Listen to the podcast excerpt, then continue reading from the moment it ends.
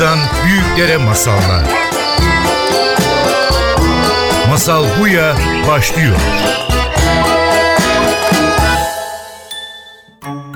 Hoş geldiniz. Masal Buya başlıyor. Ben Judith ve bugün biraz farklı bir program sunacağım sizlere. Normalde her hafta bu programda anlatma sanatı ve hikayenin gücünün hakkında konukla bir sohbetin ardından sohbet ettiğimiz konuyla ilgili bir masal anlatıyorum. Ama bu hafta programda uzun bir masal anlatmak istiyorum. Falcı'nın masalı. Seneler önce konservatuvarda çağdaş anlatma sanatı okurken bir hocam bize anlattığınız masalları siz seçmiyorsunuz, onlar sizi seçiyorlar diyordu. Ve hakikaten birçok masalın beni seçtiğini hissettim. Birkaç sene önce de bir masal innatla beni çağırdı. Bir workshop hazırlıyordum. O sabah tema belirlemek üzere kitaplarımın arasından bir İran masalları kitabını seçip rastgele bir masal açtım. Okuduğum masalın adı Falcı'nın Masalı. Çok güzeldi ama o an direndim. Yok olmasın başka bir masal olsun. Kitabı geri koyup başka bir kitabı seçtim. İncecik bir Yunan masal kitabıydı. Rastgele açtım ve inanır mısınız? Aynı masal çıktı. Azıcık farklıydı Yunan versiyonuyla ama tema ve olay dizisi aynıydı. Halk bilimciler böyle kardeş masallara benzer metinler derler. Masallar yaşlı yolcudur. Gezmedikleri yer yok. Girdikleri her evde değişirler. Masallar binlerce senedir yazılı değil, sözlü yolculuk ederler. Bir kitabın iki sayfanın arasında girince katılaşırlar ama hafif sözlü ağızdan kulağa kulaktan gönüle uçtukları sürece adapte olurlar, değişirler. Bir yere ait değil, her yere aittir masallar. Gittikleri her yeni ülkeyi o yerin lisanı ile beraber o yerin kıyafeti, yemek, mutfak kültürü ve mimarisine göre değişirler. Ama temeli aynı kalır. Falcı masalı İranlı ve Yunanlı versiyonların arasında değişmiş. Örneğin İran versiyonundaki 40 haramiler Yunan versiyonunda 7 hırsız olmuştu. Bunun sebebi bence Orta Doğu coğrafyasında 40 rakamı çok özel, Türkiye'de de öyle 40 katır 40 satır, bir fincan kahvenin 40 yıl hatırı gibi ama Avrupa'da 40 rakamı özel değil. 7 rakam önemli. O yüzden masal Avrupa'ya girince değişmiş. Masala öyle çok gezerler ki bir masalın yolculuğu asil nerede başladığını bilmek hemen hemen imkansız. Masallar evrensel. O gün bu ısrarcı masal beni seçti. Ve de onu anlattım. Ama peşimi bırakmadı ve son senelerde onun birçok farklı versiyonuyla rastladım. Anadolu'nun versiyonu bile var. Sonunda içimi uzunca bir süre demledikten sonra oturdum ve okuduğum bütün versiyonlardan yola çıkıp her zamanki gibi kendimden bir tutam tuz ekleyerek kendi masalcı tarzımla, kendi bakış açımla size yeni bir versiyonu hazırladım. Taptaze fırınımdan çıktı. Masallar öyle. Hem çok yaşlı hem de her anlatımda yepyeni. Belki de dünya gibi her yeni günle ve her nefesle yeniden doğar.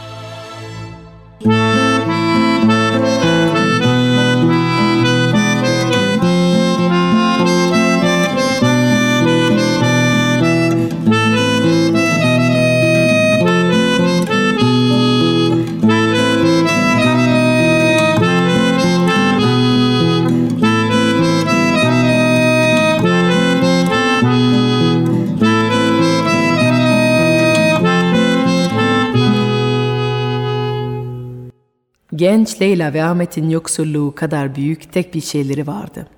O da birbirlerine duydukları aşk. Çaylarını tatlandıracak şeker yok evde. Bal zaten hiç bulunmadı. Ama birbirine attıkları bakışları çaylarını şerbetten tatlı yapmaya yeterdi. Şairler aşk ve tatlı sudan yaşandığını söyler. Ama Leyla ve Ahmet'in fakirliği öyle büyüktü ki ki bazı günler aşk bile onu hafifletmek için zayıf kalıyordu.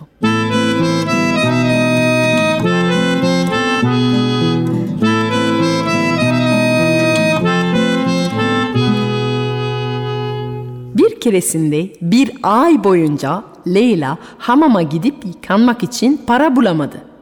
Güzel Leyla, badem gözlü Leyla, ipek saçlı Leyla, sütlü kahve tenli Leyla bir ay boyunca banyo yapamayınca kaşınmaya başladı. Saçı süpürge gibi olup teni kurumaya başladı.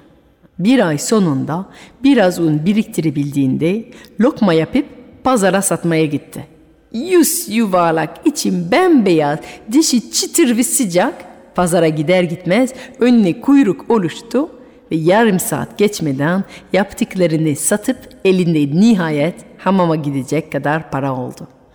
Oh derin bir oh çekip eve gitti. Tarağını ve peştemalini alıp hamama gitti. Kapıyı çaldı. Kalın ahşap kapının ortasındaki küçücük pencere açılıp oradan dev burunlu hamamcının yüzü belirdi. Leyla'ya bakıp kapalıyız dedi ve pencereyi kapattı. Kapalı olamaz. Bir daha ne zaman yıkanmak için para bulabilecekti? Leyla pes etmeyip tekrar kapıya vurdu. Neden, nasıl olur? Gün ortasında böyle bir şey hiç duymadım. Yıkanmam lazım. Pencere tekrar açıldı. Burun tekrar göründü. Kralin baş falcısının karısı yıkanmaya gelecek. Onun için hamam kapalı. Koskoca hamam tek bir kadın için. Öyle zenginler fakirlerin yanında soyunmaya sevmez. Haydi sen git sonra başka bir gün gelirsin.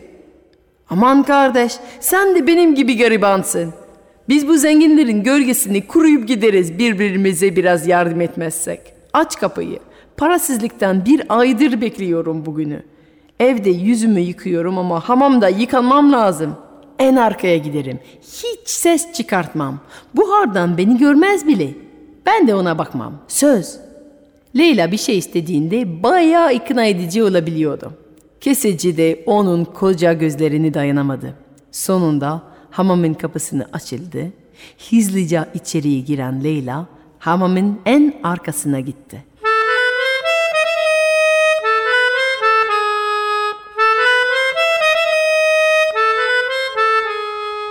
Daha yeni yerleşmişti ki falcının karısı geldi. Yüksek takunyalar üstünde yüz yuvarlak dev bir lokmaya benziyordu. Tombul parmaklarında kocaman yüzükler vardı. Kulaklarındaki küpeler öyle ağırdı ki kulak memeleri omuzlarına değecekti neredeyse. Düşmesin, kaymasın diye etrafında dört dönen yardımcılara öfke dolu gözlerle bakıyordu. Attığı her adımla onlara söyleniyordu. Hepsini birbirinden beceriksiz ve tembel buluyordu. Leyla şaşkınlıkla bu nefret dolu yağ topunu seyredip içinden Allah'ım böyle insanlara bu kadar altın veriyorsun da benim saf kalpli kocamı aç bırakıyorsun. Bu nasıl bir denge? Nasıl bir adalet? Biz de zengin olma yolunda adım atsak onları desteklediğin kadar bizi de destekler misin? dedi. Ve o anda içinde büyük bir ümit hissetti. Evet, bu kadından ne eksiği vardı ki? İşte o anda aklında bir fikir geldi. Öyle güzel bir fikir ki yıkanmak için bir daha bir ay beklemek zorunda kalmayacağını hissetti.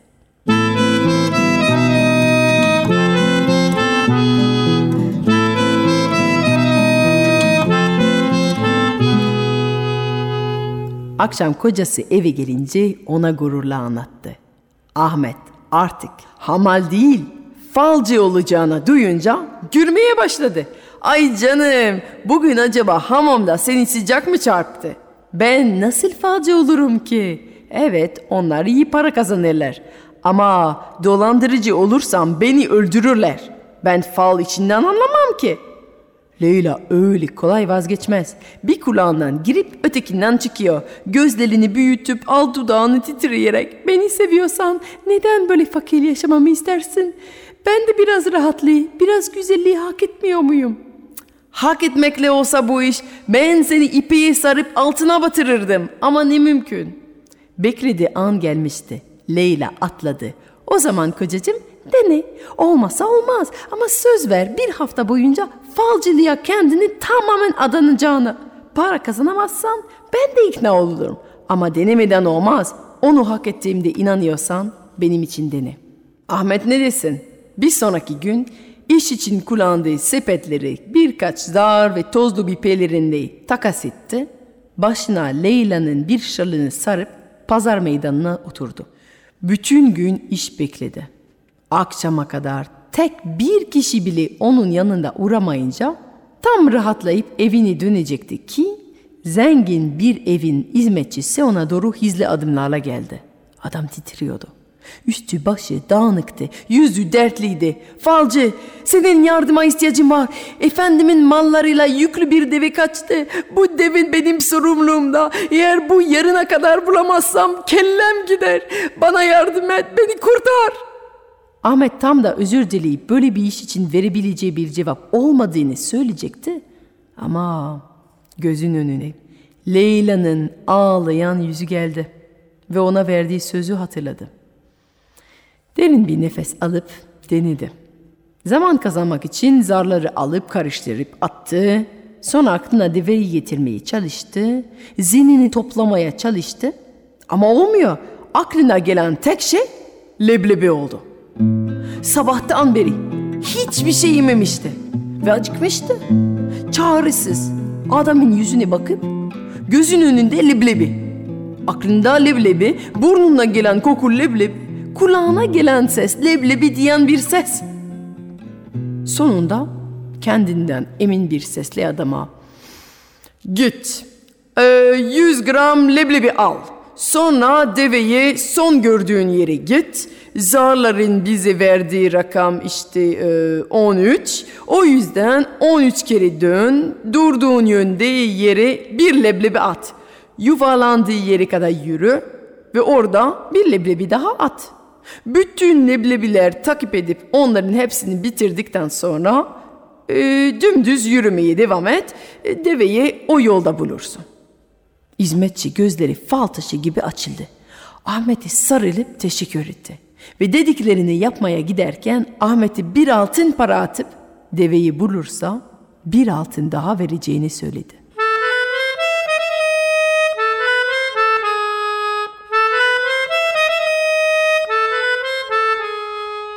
Ahmet akşam eve gittiğinde Leyla heyecanla onu bekliyordu. Yeni işinin nasıl geçtiğini merak ediyordu.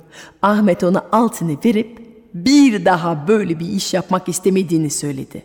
Bu işten anlamadığını, çok riskli olduğunu, az iş geldiğini, zamanını daha iyi işlerle kullanabileceğini söyledi ama hiçbir sözü Leyla'yı ikna edemedi. Bir altın, bir altın kocacığım. Elimizde hiç bu kadar çok para gelmedi. Eğer ilk gününde işi bilmediğin hali, tek bir müşterin olduğu halde bu kadar para kazanabildiysen o zaman düşün, düşün. İşinde ustalaşınca neler olacak? Ve bir sonraki gün Ahmet tekrar falcı olarak pazar meydanına gitti.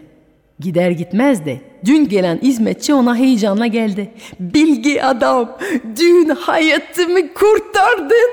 Leblebileri takip edip şehirden çıktım ve çöle doğru yürüdüm. Yürüdüm, yürüdüm, yürüdüm. Tam da senin isminin lanetleyip dönmeyi hazırlanıyordum ki uzakta bir vaha gördüm. Küçük bir çeşmenin etrafında birkaç ağaç vardı ve orada bizim deveyi eksiksiz yüküyle buldum. Ay adımı, onurumu, hayatımı kurtardın. Sana söz verdiğim gibi ikinci altın getirdim. Ayrıca yaptığın duyanı efendim seninle tanışmak istedi. Seni çağırmaya geldim. Ahmet eşyalarını alıp hizmetçiyi bir saraya kadar takip etti. Bu evi tanıyordu. Ülkenin en zengin tüccarın eviydi. Kraldan bile güçlü olduğunu söylerlerdi. Tüccar kuzulu bir safran pilavı tepesinin önünde oturmuş parmaklarını yalıyordu. Ahmet'i görünce yemeği davet etti. Ve Ahmet hayatında yediği en lezzetli etin tadına baktı. Yemekler ağzının içinde resmen eriyordu. Sonradan bu yumuşacık kuzu etinin beynini yumuşattığını düşündü. Yoksa bu tüccarın falcısı olmaya nasıl kabul ederdi ki? Artık Ahmet'in her ay 10 altın getirecek bir işi vardı. Leyla'nın sevinçten uçacağını biliyordu. Ama Ahmet pek sevinmiyordu. Aklına takılan bir konu var. Bu tüccar onun şanslı bir sahtekar olduğunu öğrenince ne yapacaktı? Onu asacağından korkuyordu.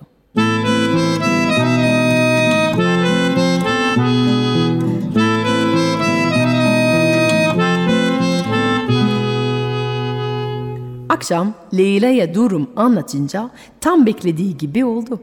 Ve sevdiği kadının sevinci gören Ahmet tabi bir akşam için endişelerini askıya alıp karnı tok ve neşeli bir evde uyumanın keyfine teslim oldu. O günden sonra Ahmet her gün falcı olarak tüccarın evine gidiyordu. Günler sakin geçiyor. Her gün falcıya ihtiyaç duyulmuyor. Ama kafasındaki kara bulut hiç gitmiyordu. Ya sahtekarlığı fark edilirse? Haftalar, aylar geçti. Bir sabah Ahmet işe gidince sarayın kapısında bir şeylerin ters gittiğini anladı. Efendi onu bomboş sarayın içinde bekliyordu. Yerlerdeki ipek kilimlerinden tavanda asılı kristal lambalara kadar sarayın bütün değerli eşyaları yok olmuş. Gece hırsızlar gelip evdekiler uyutup sarayı tavandan yere kadar yatak odasından hazineye kadar soymuşlar. Tüccar Ahmet'i işte Ahmet kendini ispatlaman için beklediğin fırsat geldi. Bu hırsızlar senin ününü duymamış olmalılar. Bilselerdi hiç böyle bir işe girmezlerdi. Bu onların son işi. Hazinemin nerede olduğunu söyle ve bu hırsızların yerini tespit et ki onları bu evin önünde asayım dedi. Ahmet'in korktuğu başına gelmişti. Bu işin çok büyük olduğunu ve çok güç gerekeceğini söyleyip efendiden kör gün süre isteyip hemen evini koştu. Olanları Leyla'ya anlattı. Ayak parmaklarından saçlarına kadar titriyordu. Şimdi ne yapacağım? Yaşayacak kırk günüm kaldı Leyla. Leyla kocasına sarıldı. Benim sana inandığım kadar sen de inansan kendine. Hiç korkmazsın. Şu ana kadar her şey yoluna gitti.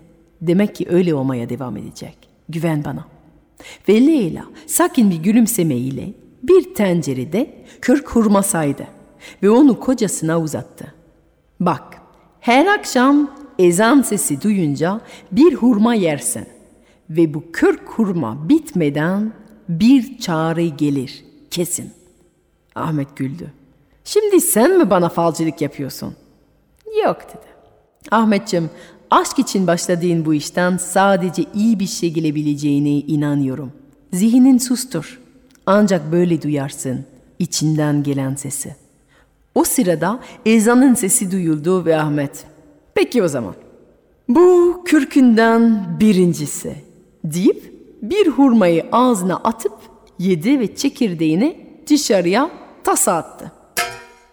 Ahmet'i burada bırakalım ve haber verelim haramilerden.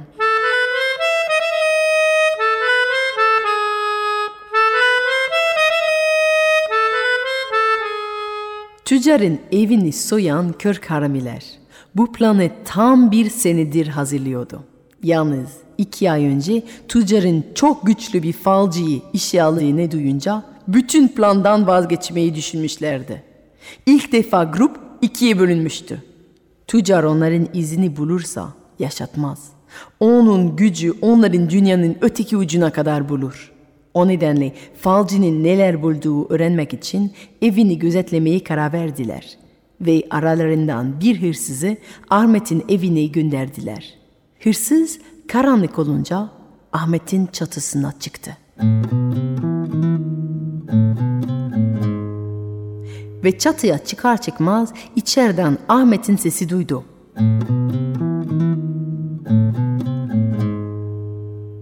Peki o zaman bak bu kırkından birincisi.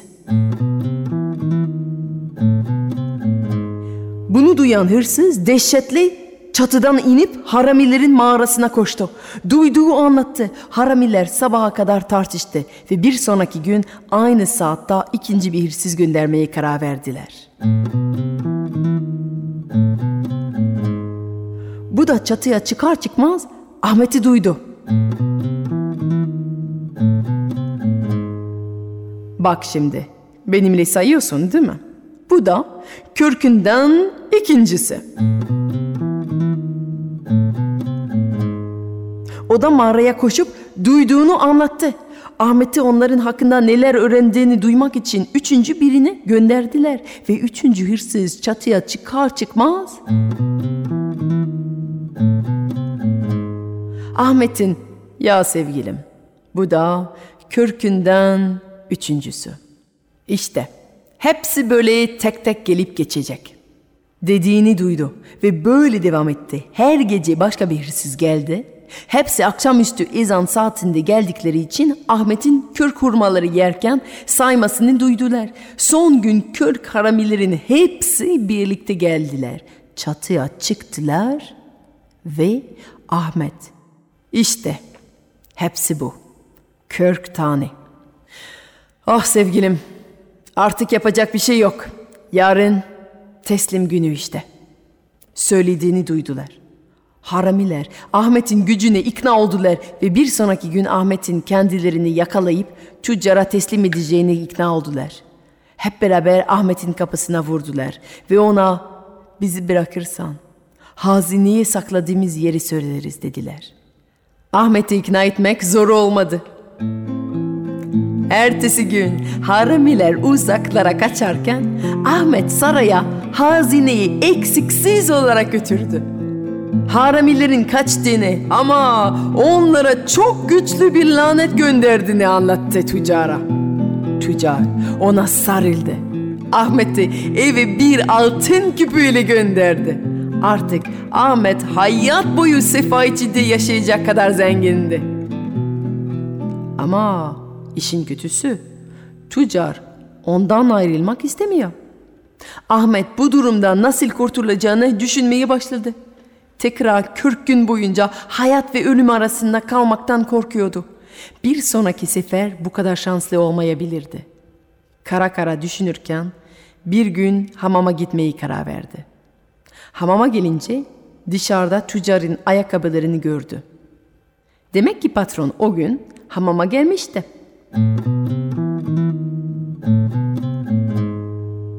Birden aklına deli bir fikir geldi. Bu işten kovulmak için çılgın bir şey yapmaya karar verdi. Hamamın içinde koşup peştemalli patron yakaladı ve böylece sokağa attı. Meydanın ortasında kala kalan tüccar Ahmet'i bırak beni delirdin mi? Daha yeni bütün mal varlığımı kurtarmış olmasaydın şu an senin kellenini alırdım. Dedi anda birden hamamın kubbesi çöktü. Tuz bulutun ortasında kalan tüccar gözleri fal taşı gibi açılmış Ahmet'e sarıldı. Dostum sen benim hayatımı kurtardın. Bense burada seni cezalandırmaktan bahsediyordum. Affet beni. Bir daha seni sorgulamayacağıma söz veriyorum.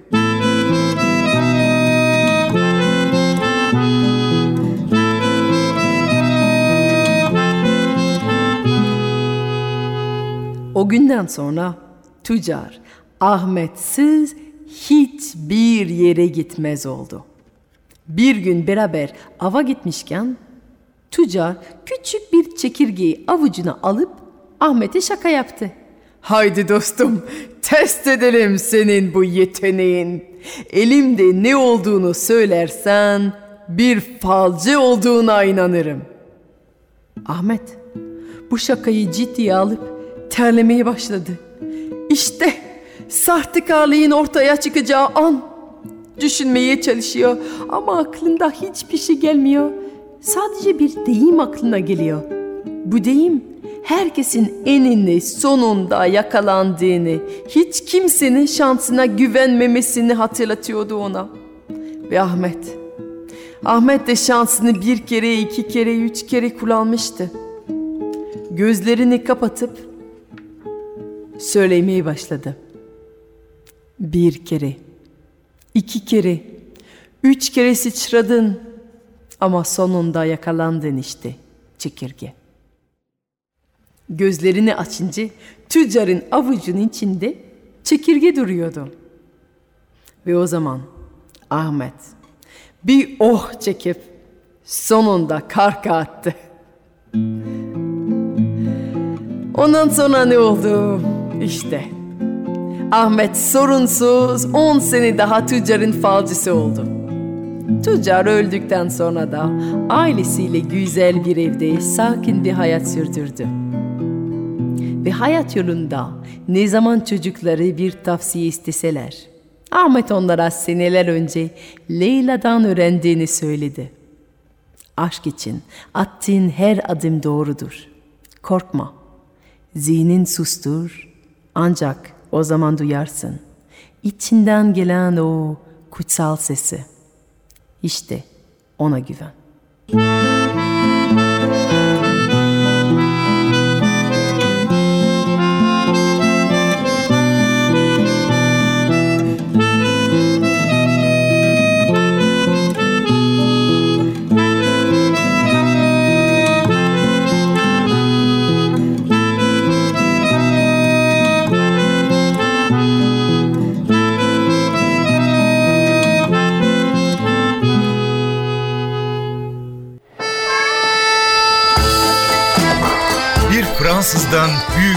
masallar.